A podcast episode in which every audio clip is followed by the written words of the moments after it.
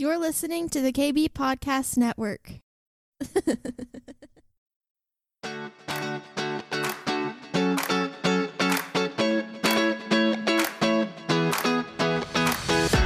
Welcome to the Cindy Stewart Podcast, a source for encouragement as you learn to discover God's dream for your life.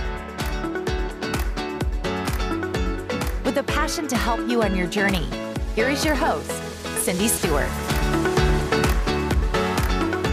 Okay, this morning we are going to talk about revelatory solutions. Uh, some of this will be new, some of it won't be new, but uh, God, and it's really kind of part two of what I preached on last week. You can look at that up on YouTube. But uh, one thing I know is that God has an answer for everything we face. It's what the word says. It's a big synopsis of, of what his word says. Whatever happens, he's got an answer for. That I do know. And I am always going after what is beyond my reality to what is his reality that I can bring forward into mine. I mean, as the people of God, that is who we are. And I was on sabbatical last week, and I always go, I go twice a year usually, and it's always one time at the first of the year, and then one time, you know, about August.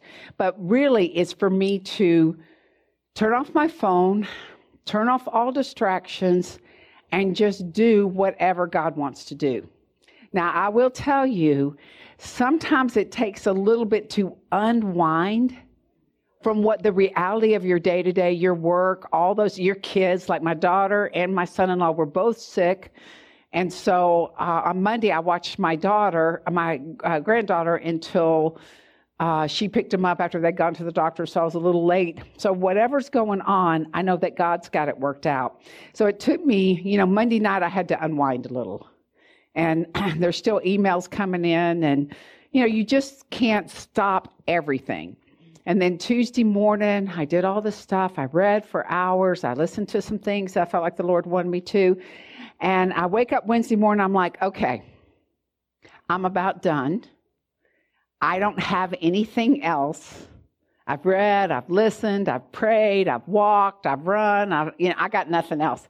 And, you know, sometimes I think he's just like, Finally, you're completely empty, so now I can actually talk to you. And one of the big things that I do is I want to know what does this year look like? Where are we going? You know, what kind of uh, anointing we have for this year and all of this. And as I'm, you know, listening to him, uh, I really get this um, word for him that it's time to open our pathways to a greater revelation that He has for us.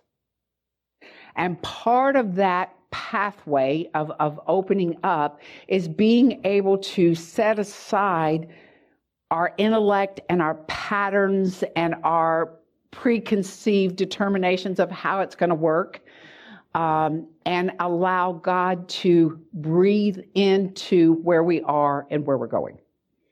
And that's what we're going to probably spend time on this whole year is really pressing into a greater revelatory ability in him.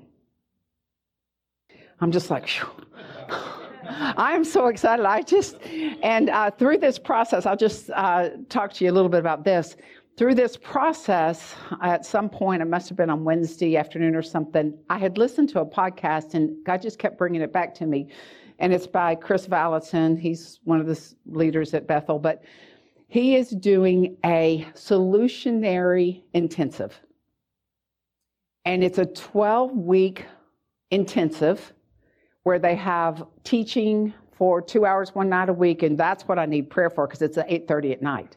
You know, if they would do it at 4:30 in the morning, I'd be fine. But by 8:30 at night, I, be, I can barely keep my eyes open. So, uh, so I'm going to do that. But with it comes an intel team.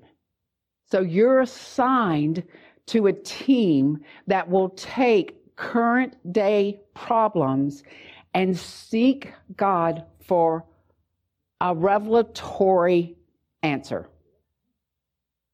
And you you know you have to write reports on it. You have to work with a team. And Uh, and I told the Lord, at first I sent out a prayer thing and said, You pray and see if you think I'm supposed to do it. And somebody sent me back, Why wouldn't you? I'm like, That's not what I ask. I said, but, but I felt like I need pushed. I need pushed out of what my norm is.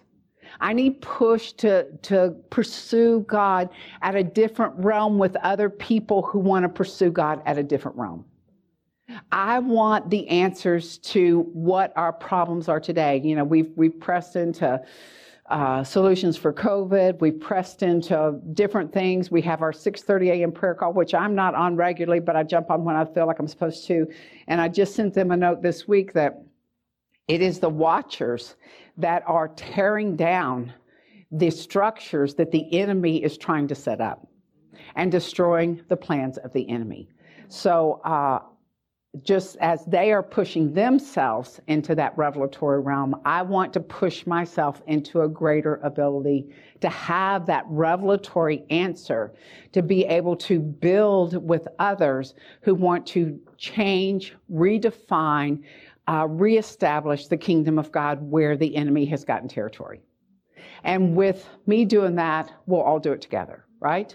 So, um, so I just wanted to tell you a little bit about that because that's one of our keys for this year. Like last week, I talked about God's move and what He's doing, and today we're going to talk about how there's five five things, and I'll give them at the very end. But partnering with God, working with God, learning how to move into a different realm of revelation. And you know, sometimes we think revelation is going to come like a, a waterfall over us or like dictation to us.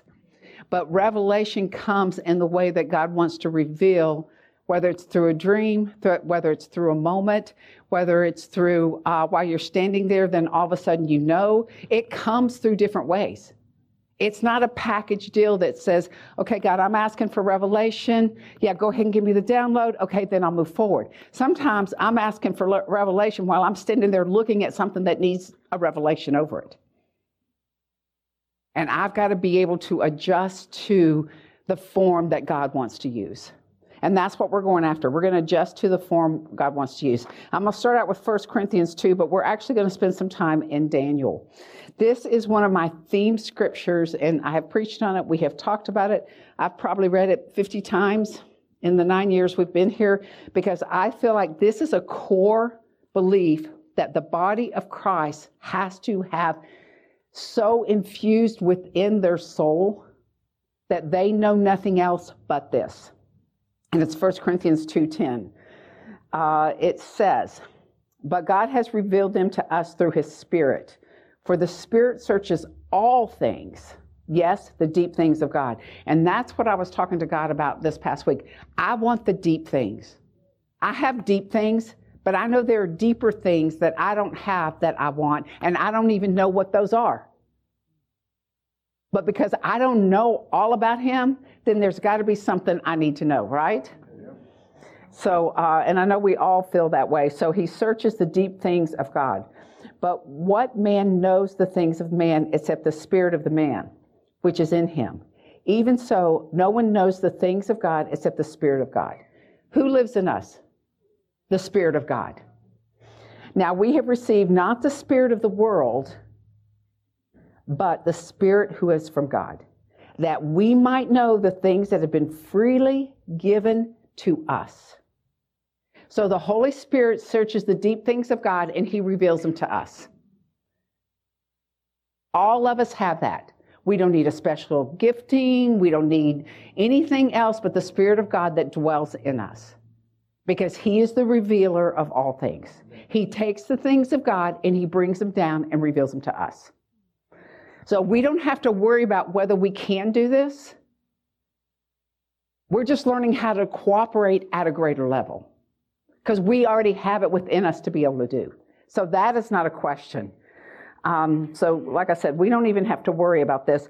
The one thing about this class that I that really caught my attention is they say, and I believe it because I signed up for it, that we're going to learn how to build new neural pathways to increase our spiritual capacity and open up our um, open you to profound, untapped potential. Like I said, what I get, you get. But really think about that because, you know, in the natural, our minds have a path that we go to.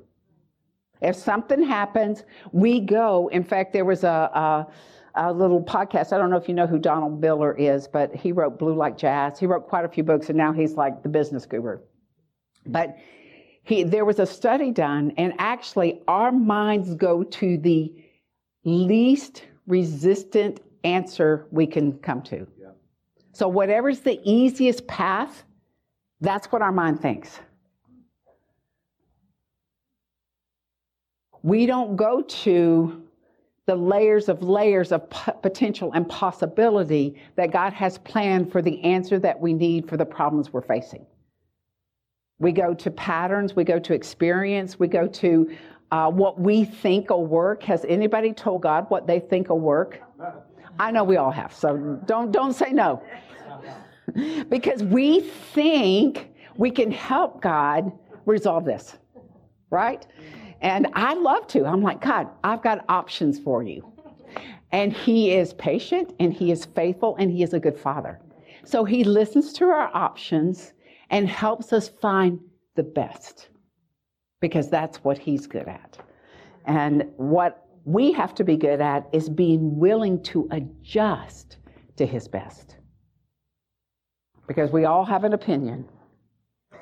Some of us have loud opinions. Some of us just think it in our mind and think they should really think that way because mm, I know I know right. So anyhow, let's let's get busy on this. We're going to go to Daniel. We're going to go to Daniel 1 and what I want to talk about is we, you know, many of us know the story of Daniel. I've actually preached on it a time or two. But what I want to talk about is the revelatory ability that Daniel and his friends had and the process they went through to obtain and to go higher in the revelatory realm. Because that's what we want. We want not only to live out of the revelatory realm, but we want a greater ability to connect with God's solutions so we can bring the revelation here to whatever that problem is. Um, so, Daniel. So, Daniel, we know, was taken captive. Him and his friends were taken captive. And this is one of the first steps as people of God we have to, we have to take care of. And it's verse 8.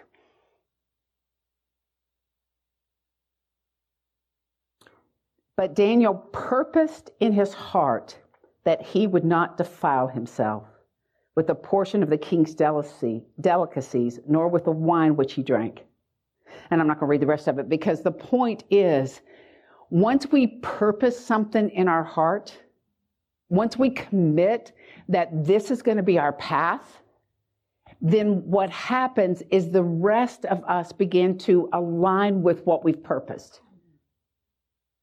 You know, Daniel purposed in his heart not only that he would not partake of the delicacies, but he goes on, and we'll talk about that as we go down the path, but he goes on to say he is also not going to worship the pagan gods. He's also not going to do this. He's not going to do that because he started with a foundation that he purposed in his heart that nothing that would defile himself against the word of God would be allowed within his body, within his mind, within his thought process. And purposing, making the choice that this is going to be the way we live is the very foundation of everything else because we will be tested on what we choose we will be tested. And Daniel purposed that he was going to keep his mind, his soul, his body, and his spirit aligned with the living God. That was his purpose. And he, excuse, excuse me, once he decided that, he began to detox himself from what the world called normal. So in his, where he was, what was normal was drinking and eating all the delicacies from the king's table. But he decided in his heart that he was not going to partake of the king's normal. He was only going to partake of what was God's normal. And for him, it was choosing not to be a part of that. And even though each decision he made was met by the threat of possible death. And of course, we do not face the decisions we make, we don't face death. We don't face having our head chopped off, or, you know, we personally, where we live in America, we don't face that. But what we face is allowing the world's normal to become our normal. So no longer is the word our normal, it's whatever out there is okay, is okay. And that's where the shift has to come with us, as our normal has to be measured by the Word of God. And the way to, to make that our normal is to consume the Word of God all the time. That that becomes our bread, that becomes our food, that becomes what we live out of, is the Word of God, right? Because what happens is when the Word of God becomes our normal, then everything else that doesn't align with the normal of the word becomes a red flag.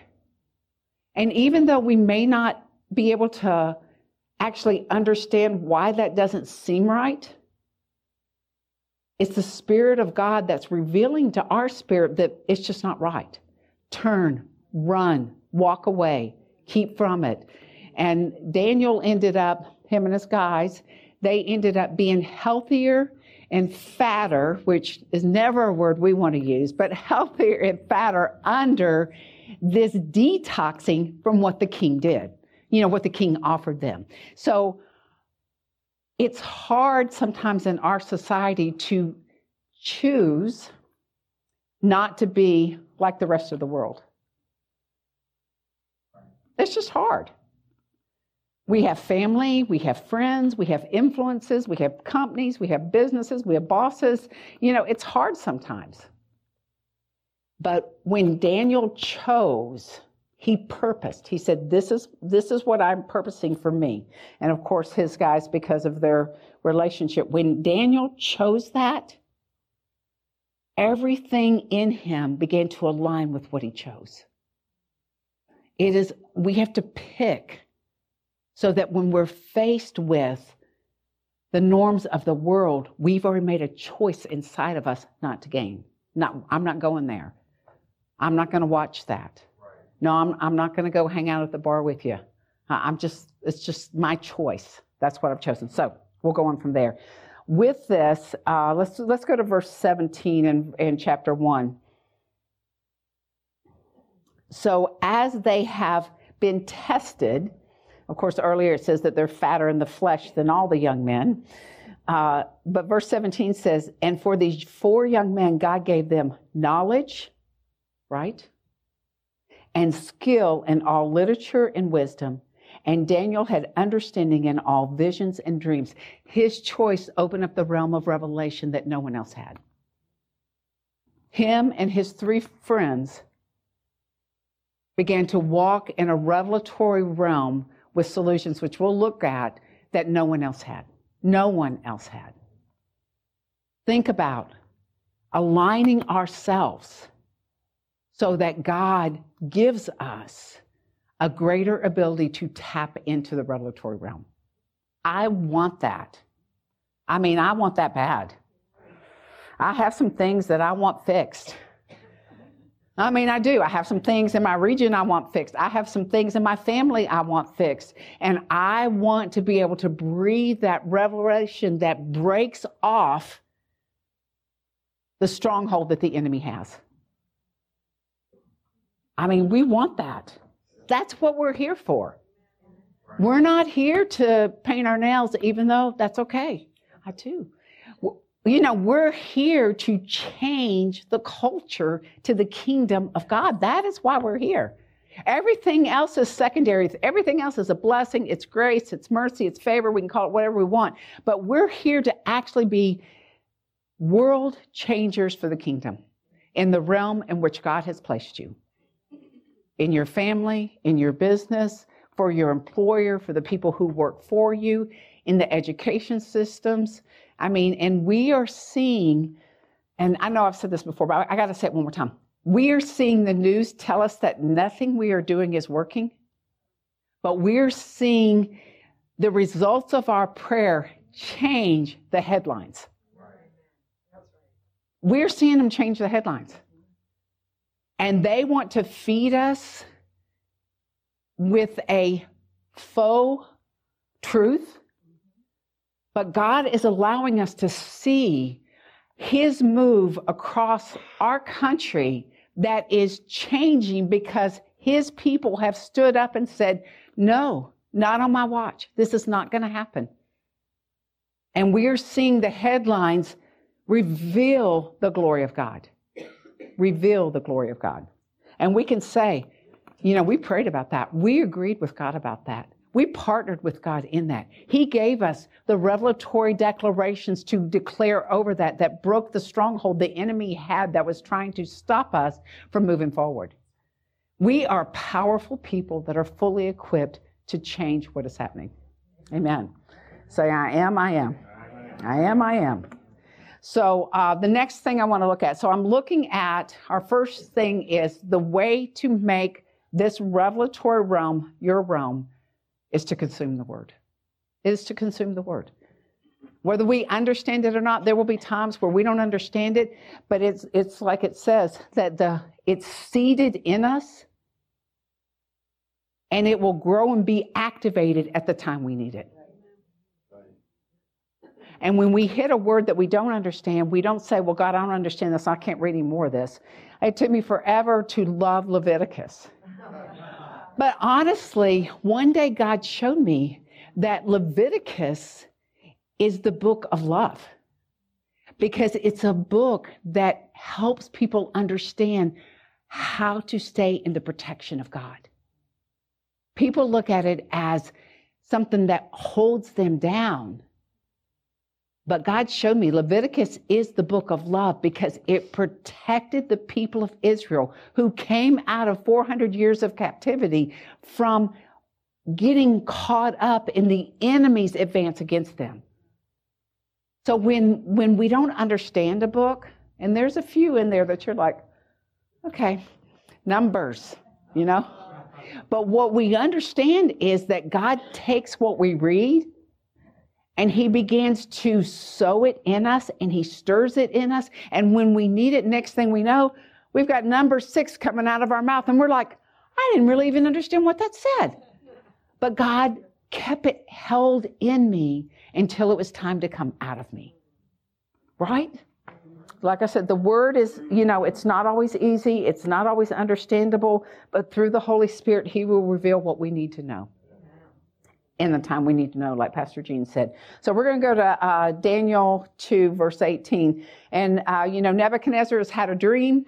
He's going to kill everybody unless they can tell him not only the interpretation, but they have to tell him what the actual dream was. Now, I'm going to tell you guys, Chris Reed from Morningstar, he is, uh, you know, we're a part of Morningstar up in North Carolina. He is, I've kind of taken Rick Joyner's place and Rick's going to do something else. You know, it's kind of like going from CEO to board or something like that. But I have seen him call people out of the audience and tell them their dream, what they actually dreamed, and then give them the interpretation. To me, that is a sign of how God wants to use us. It is in the Word. So it is, it is something we can put our finger on in the Word. So when Daniel hears that he's going to kill all the soothsayers, all the all the uh, I don't know what you call them, witch doctors, whatever you call them, and I think I don't think anyhow. When he hears that the people who should be able to tell him can't, he's like, I'm going to kill everybody. But what does Daniel do? He gets his three friends,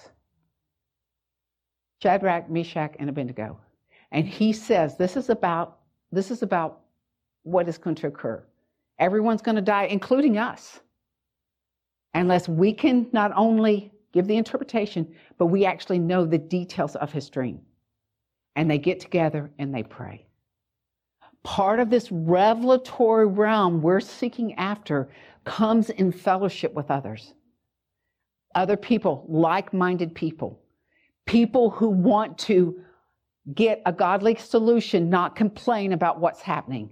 When you start to complain, you need to say, Lord, shut my mouth. Because complaining only brings the enemy's agitation into your life. When we start to complain, we need to say, God, give me a solution. Bring me around people who are like minded, who can help me pray through until the breakthrough comes to me. As people of God, we've got to quit complaining. The word says, no complaining. Somewhere in there, you'll find it. I know it does say that. I just don't know where it is. Matt may know it off the top of his head, but I, know it says that. So just believe me, I'm sure it's in Proverbs. That's where all those slap on the wrist things are. So, uh, verse 18, uh, it says, um, So they get together and it says, so that they may seek mercies from God, from the God of heaven concerning this secret. So there's a secret that only God knows and Nebuchadnezzar. There is a problem that everybody knows that they're all about to die. Unless God shows his mercy to reveal this secret so that Daniel and his companions may not perish with the rest of the wise men of Babylon. Then the secret was revealed to Daniel in a night vision. So Daniel blessed the God of heaven. So understand there is power in community. There's power in fellowship. There's power in getting together with like minded people who want resolution for the problem and not just complain about what's happening to them. And that, I mean, that is one of the most powerful things that you can put in your heart over this is because we are people that have answers. And I may not have the full answer. I may need John and Matt and Matt and Karen. I may need four or five people to come with me, just like our prayer team in the morning, to form an answer, to begin to declare what God is showing us. And you know that when we release what God is showing us, more revelation comes to us when we let it out and we get it out of our mind and start putting it out with the atmosphere, with other people, what happens is more revelation comes with it. So Daniel needed his people. They needed each other in order to solve the issue that was in front of them not only what Nebuchadnezzar's issue was, because he needed a revelation from God, but they needed to solve the issue that they were going to die.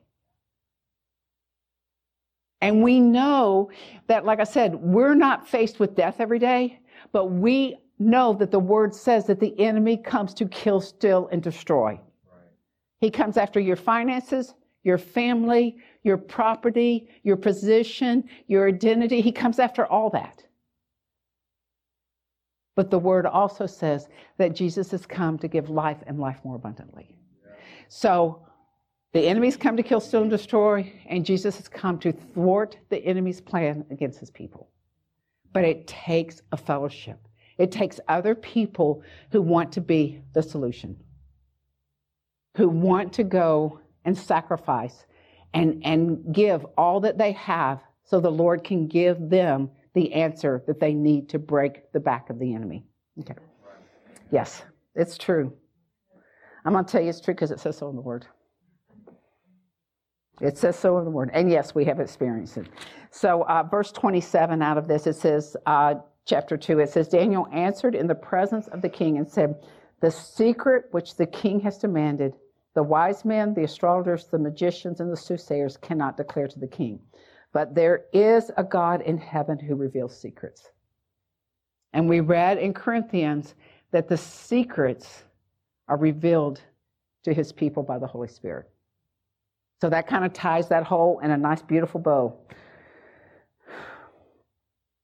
And he has made known to King Nebuchadnezzar that he will be in his latter days. And then he goes on to explain the dream. We're not going to look at the dream. The point is, is that we have to be a fellowship of people and line ourselves up with others who are looking to be solutionaries, not part of the problem. Right.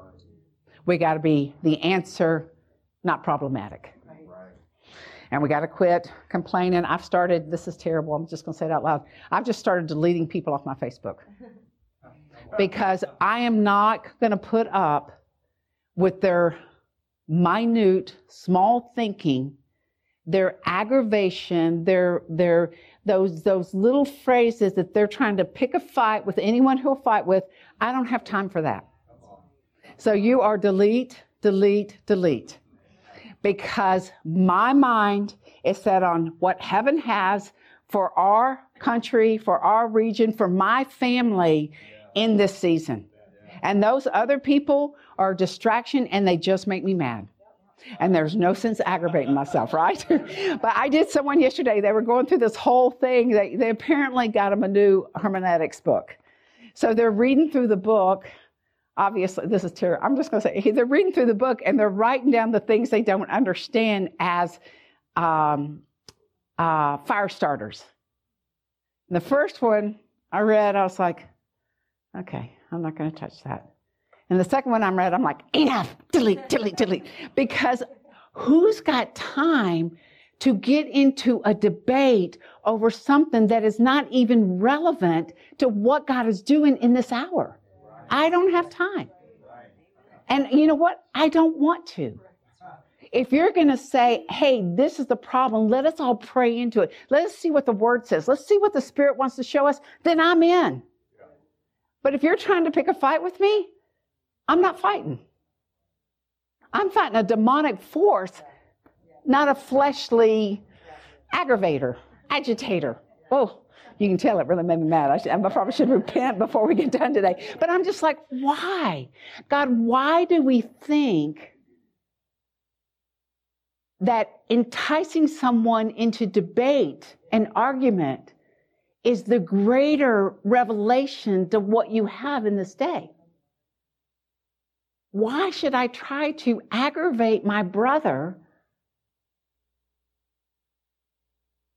instead of encouraging them to go into all that God has for us? Why? Again, like I said, that's a little beyond that that is beyond me. So our second point is don't engage with aggravators. Find you people that are like-minded and let's get the the, revela- the revelation from God for the solution that we need in the hour that we're in. Right? I mean, it is not brain surgery, but we have made this religious spirit our God. And am I smarter than you? Do I know more than you? Is my Calvinism better than your Arminianism? Or, you know, come on. Just want to know Jesus and what the Holy Spirit has. And if I'm wrong, somebody tell me because I will fix it. But I'm not going to get in a power struggle over whether my theology is greater than yours. Anyway, we got to let the, we got to let those people go. You know, I've talked about that before. There sometimes we got to go through and let go of the people who are holding us back from what God has for us. And it's not that we don't like them. It's not that they can't be, you know, uh, loved through the grace of God by us. But they cannot be the chain that holds us back to a past life that we're no longer a part of. We have to be free to move into this realm of God that He's opened up for us. Amen. Okay, we're going to move on from there. Thank you very much. That's my that's my uh, that's my burn for today. Let's go to uh, chapter three, verse fourteen. And this this I'm just going to set it up. We know this story uh, about the fiery furnace and the three, his three buddies, uh, Shadrach, Meshach, and Abednego, are being thrown in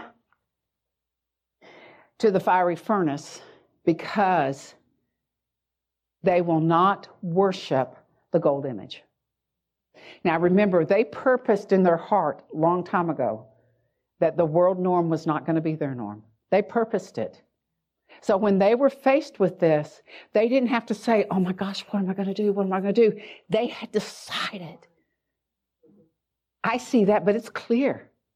That gold image is not for me. I have already decided that I don't care. I am not going to worship and bow down to a pagan God. I am not going to let the enemy get between me and my God because if that's what we do, that will be what happens. we open the door. So he, he's, they say, we are not going to do it. Um, let me find what I'm reading here. I feel like this is a good word for us today. Uh, let me find verse 15. Maybe Kevin will throw it up there so I can actually see where it is. I don't see it. Uh, there we go. So it says, Now if you are ready, at the time you hear the sound of the horn, the flute, the lyre, the psaltery in uh, symphony with all kinds of music, and you fall down and worship the image which I have made. Good. But if you do not worship, you shall be cast immediately into the midst of the burning fiery furnace. And who is the God who will deliver you from my hands? And this is the point I want to make about this. In verse 16, they say, Shadrach, Meshach, and Abednego answer and say to the king, Oh, King Nebuchadnezzar, we have no need to answer you in this matter. The matter has been settled. If that is the case, our God, whom we serve, is able to deliver us from the burning fiery furnace and he will deliver us from your hand, O king. But if not, if not, let it be known to you, O king, that we will not serve your gods, nor will we serve the gold image which you have set up. The point of this is not whether God shows up or not. The point of this is they aren't concerned with what God's going to do. They're concerned with what they have decided and they have decided to worship God regardless, regardless of the cost, regardless of what could happen to them. They have already decided in their heart, oh, King, you don't have to worry about our answer. The matter's been settled. Do what you need to do because my God is the only one I will worship. That is such a key point. You know, we don't worry about God's job. I don't pray and worry about whether God's going to work that out for me. You know, I have to tell you guys, one of the things that has I've struggled with all last year is not, you know, how you feel like you don't quite have a feel for what you're supposed to be doing. And it doesn't mean I don't have a job, doesn't mean I don't work, I don't do my business consulting, my church, all that. It's not like I didn't have anything to do, but it was like I had lost the texture, you know, kind of the feel for um, the next thing. And it was interesting because I love what I do. I'm passionate about it, but I felt like there was something else, but I didn't know what it was. And one of the things, and, and actually, Gene gave me a word about that back in October. He said, The things that you have done in this last season are going to look different in the new season. And I'm like, I don't actually know what that means. All I know that is I already felt that. And uh, when I was away, God said, you know, one of the things that you haven't realized is the things that you have prayed for have been answered. So you've got to look for a greater vision to go after. And I went back through and I keep prayer lists. I have I have a list of things for God to do. I do. And I don't have any problem sharing with it because it says ask it says, and you'll receive. You know, I don't have any problem saying, here's my list. And there are times where I'm tenacious about it because I'm not letting go until you get this done. Whatever you want to do, but I need an answer on this. And there's times where I just kind of keep going with what I'm doing. Then the next thing I know, he's answered a prayer that I didn't even know was the timing, but it was done. So he started talking to me about what is the greater vision in front of you. And for me, at, through this week, my answer is I want a greater ability to be able to pull down what you have for us in this season. I want a greater mass of healing released. I, I want a greater harvest coming through. I, I want to be able to solve the issues of my government without running for office. I want this war to be won in heaven so I can bring it to earth and break open what God has for us. I want to leave this place I live on for my grandchildren and their grandchildren better than when I walked into it. And we can say, yes, it's the end times and this and that and the other. That is not my issue. My issue is God has called me in this season for a reason to do what He's called me to do so that whatever's going on around me is going to look like God. I'm not an end times person. I'm not pre trib, mid trib, trib, trib. I don't care. That is not my issue. That is not my responsibility. When people ask me that, I'm like, yes, God is coming back and I'm going to be in heaven and all is good with the world. That's, that's my big, that's my big end times theology. So uh, I'm sure someone else has something a little better than that. But I don't actually care. But part of the reason I don't care is because it's not my anointing. My anointing is to call forth what God is doing so we can all see it and move forward in that movement. That is my anointing. And there are people who are great at end times. I'm just not one of them. When people start talking about end times, I'm like, I hope this is over soon because I've checked out. I checked out. But that's okay. For some people, it's a great thing. But what I want you to understand is this life that we're in right now, it's changeable, it's moldable, it has a power of the Holy Spirit on it. It has an assignment that each one of us carry.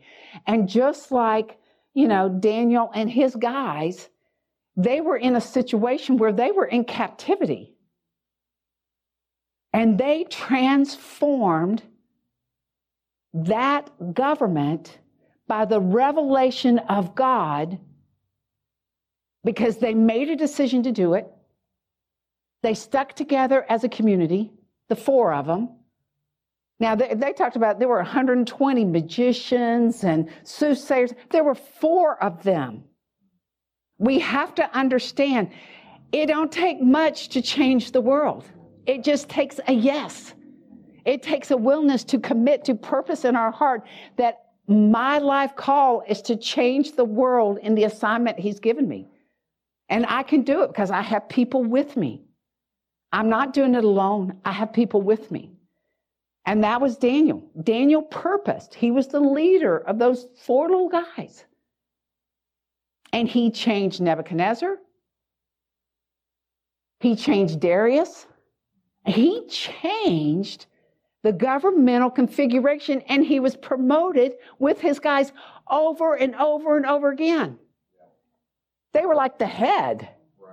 What does Deuteronomy 28 say? We will be the head and not the tail.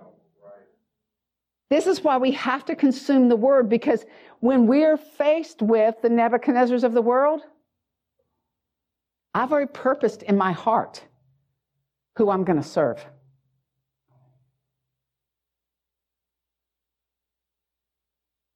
Nebuchadnezzar, I don't have to worry about giving you an answer because I already know the answer. Like it or lump it, it doesn't make any difference to me because I know what I've decided. And there are 50 of us who've decided the same thing, and we're going in the same direction. And we've purposed in our heart that we, as the gathering, as our online church, we are going to transform whatever God puts in front of us because that is our assignment. And we will not stand for anything less than the transformation. And the only way to bring transformation is through revelation. And revelation allows us to declare a thing and it becomes established for us. And it breaks the chain of the enemy. It destroys the work he has started. It brings healing. It brings transformation. It brings reconciliation. I mean, how great is that? Really think about it. How great is that, God?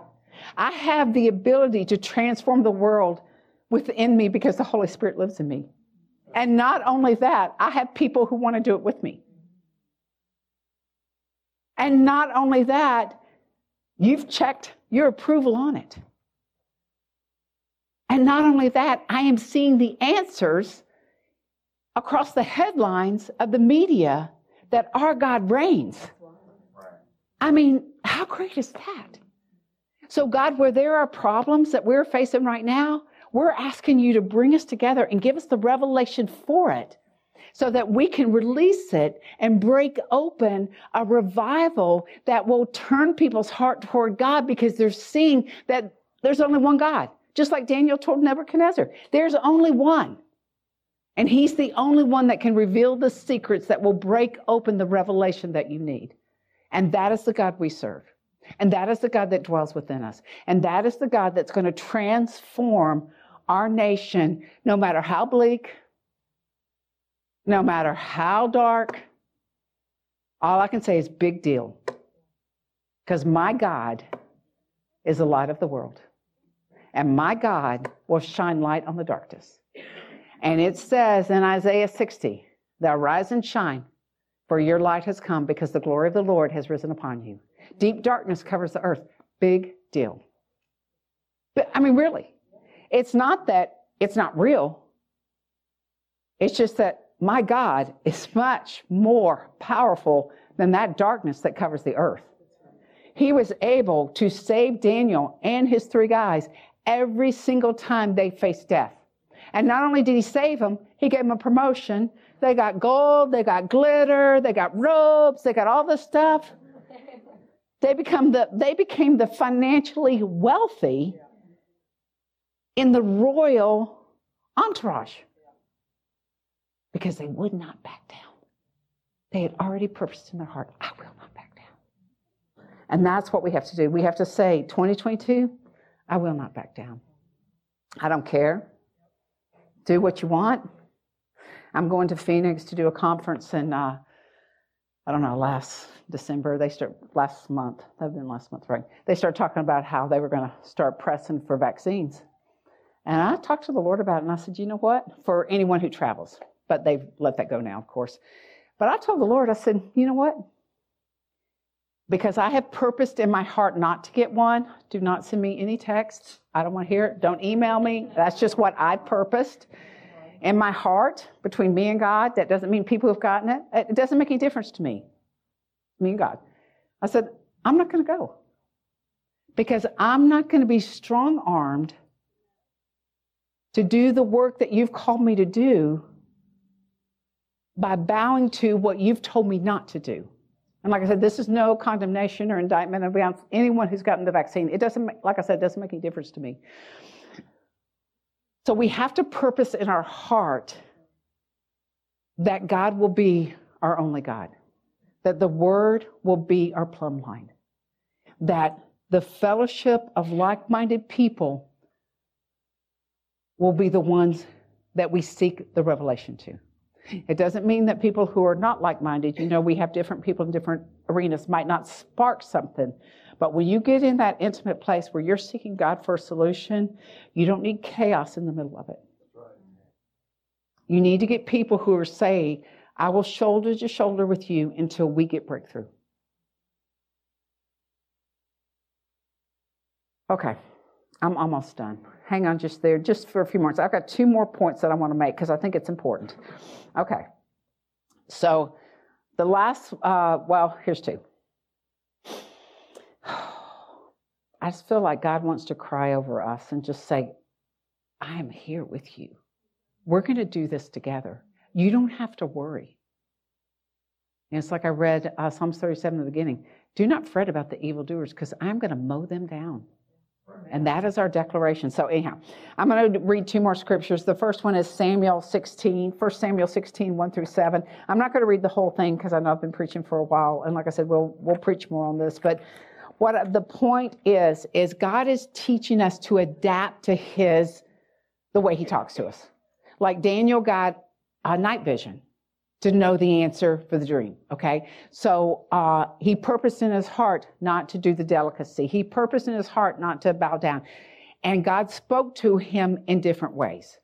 And then sometimes, you know, when they were in the fiery furnace and he was in the lion's den, God didn't even speak to him. He just showed up and he intervened so they would not be killed. So God wants us to be adaptable to whatever the way He wants to show up.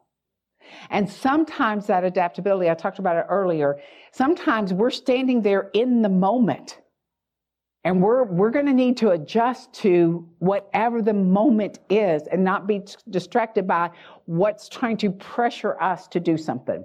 Whether it's our own mind, which that happens too, because we've already predetermined the outcome. I've done that to God. I've helped him a few times. I've told him that I think this is the way it should work. He's like, that is great. Mm-hmm. Appreciate your input. I will take it under advisement and we'll just move on from here. but anyhow, so here is Samuel, and he is going to anoint a new king. Uh, verse 16, verse 1, this is Samuel 1 16. It says, Now the Lord said to Samuel, How long will you mourn for Saul? Seeing I have rejected him from reigning over Israel. Sometimes we can't get let go of what's done we keep trying to stay back there. We hold on to it. We massage it. We say, well, if only, maybe we could do this. Maybe we could do that. Maybe we could do this. God said, cut it off. I've told you to move forward. How long will you hold on? How long will you hold on to your past, to that last church you went to, to the broken relationship? How long will you hold on? You can't move forward if you're holding on. You cannot move forward. Fill your horn with oil and go. I am sending you to uh, Jesse the Bethlehemite, for I have provided myself, this is for God, a king from among his sons. And Samuel says, and Samuel's, he's afraid. He says, How can I go if, Samuel, if Saul hears it? He'll kill me. How many of us get worried by the projection of what we think's going to happen before we've even stepped into what God has called us to do. I know I do. Sometimes I have a whole scenario built before I even get there. And, and the other day, actually, I was driving. I was like, you need to quit thinking. because nothing's actually even happened. You don't even have anything to go on. So, what exactly are you building in your head? Because that's my intellect. That's not my spirit to spirit talking. That's not me hearing from the Holy Spirit what God's want to do. I am building a case, a strategy, whatever it is, a response before I've even had an interaction. Say, I do that too. Anyway. So God gives him a strategy to take a heifer with him and say, I've come to sacrifice to the Lord. Then invite Jesse to sacrifice, and I will show you what you shall do. You shall anoint for me the one I name. So Samuel did what the Lord said and went to Bethlehem. And the elders of the town trembled. Now, I want to ask you, and we've talked about this before do you want to carry such a presence of God that people tremble when they see you? Not because they're terrified of you, but they're afraid of the spirit that you carry.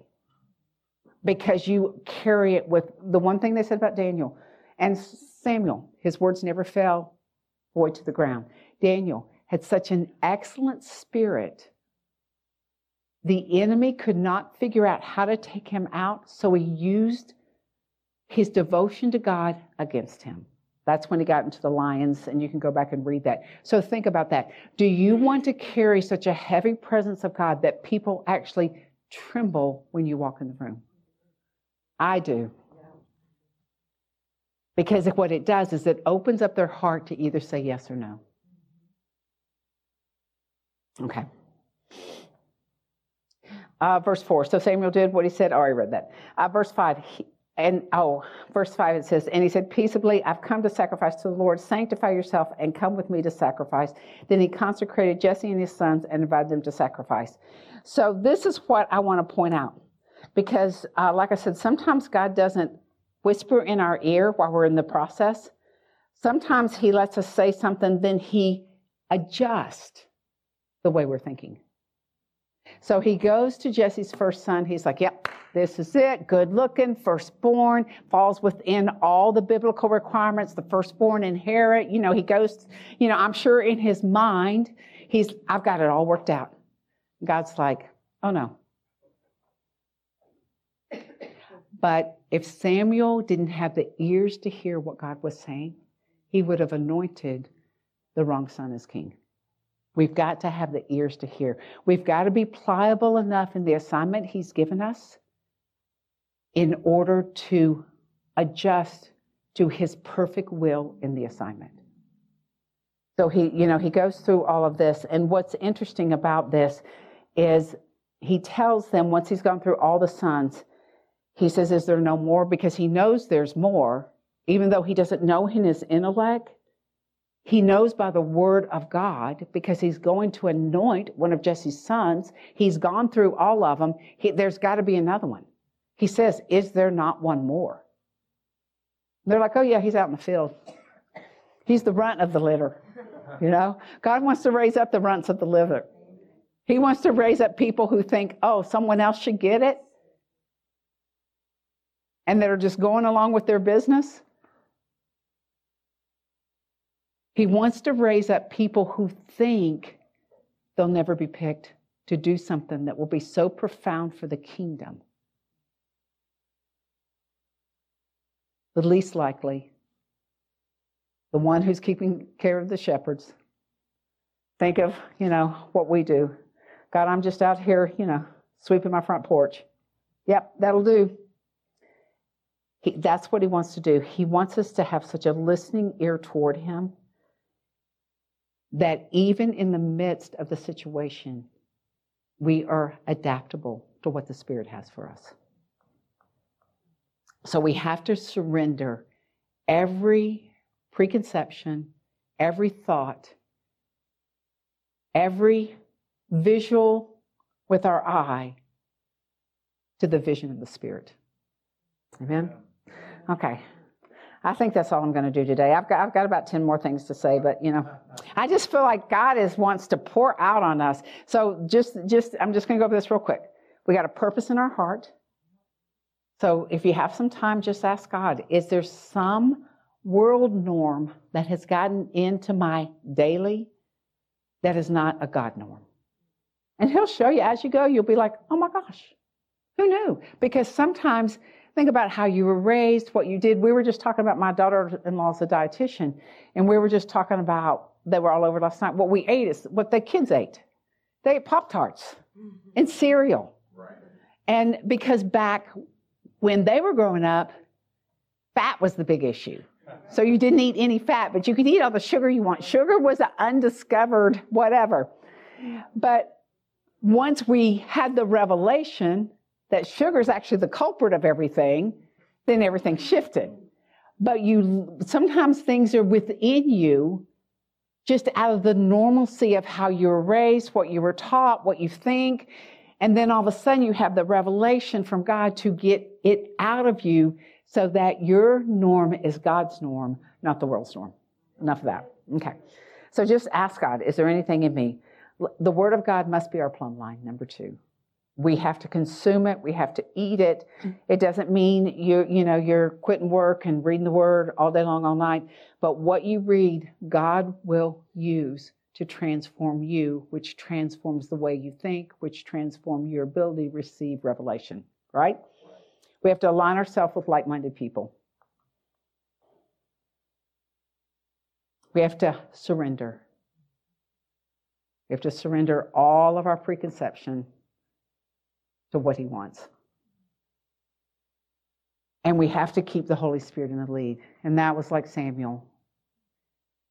God kept talking to him through the process until he got him to the right revelation of who was to be king. We keep God in the forefront and let him just speak to us throughout the process. Because God has designed us to do this like Daniel with excellence with an excellent spirit, with the ability to discern, to live out of revelation, to partner with people like us so we can transform the world for Him. Because that's our assignment for this season that we're in. Amen? Okay. That's it, guys. If you guys will stand, we'll, I'm just going to pray over you. I just want to release that over you, that impartation for greater uh, revelatory solutions, because we're all going to get it unless you don't want it.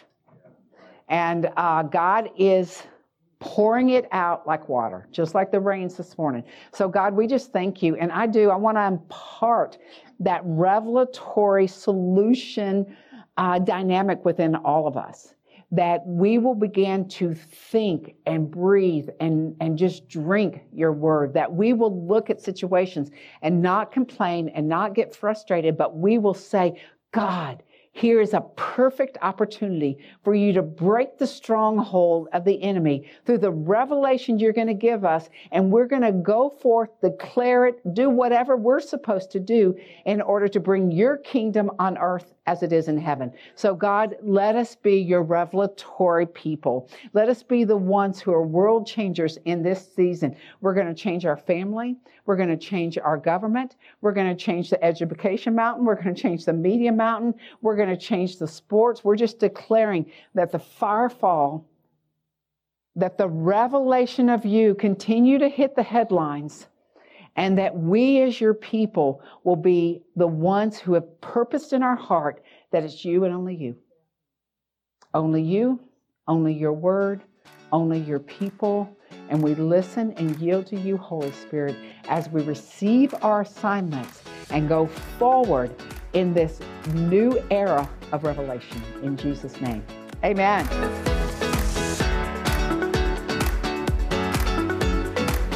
Thanks for joining us today. We hope you are encouraged. If you would like more content like this, please visit cindy-stewart.com. We'll see you next time.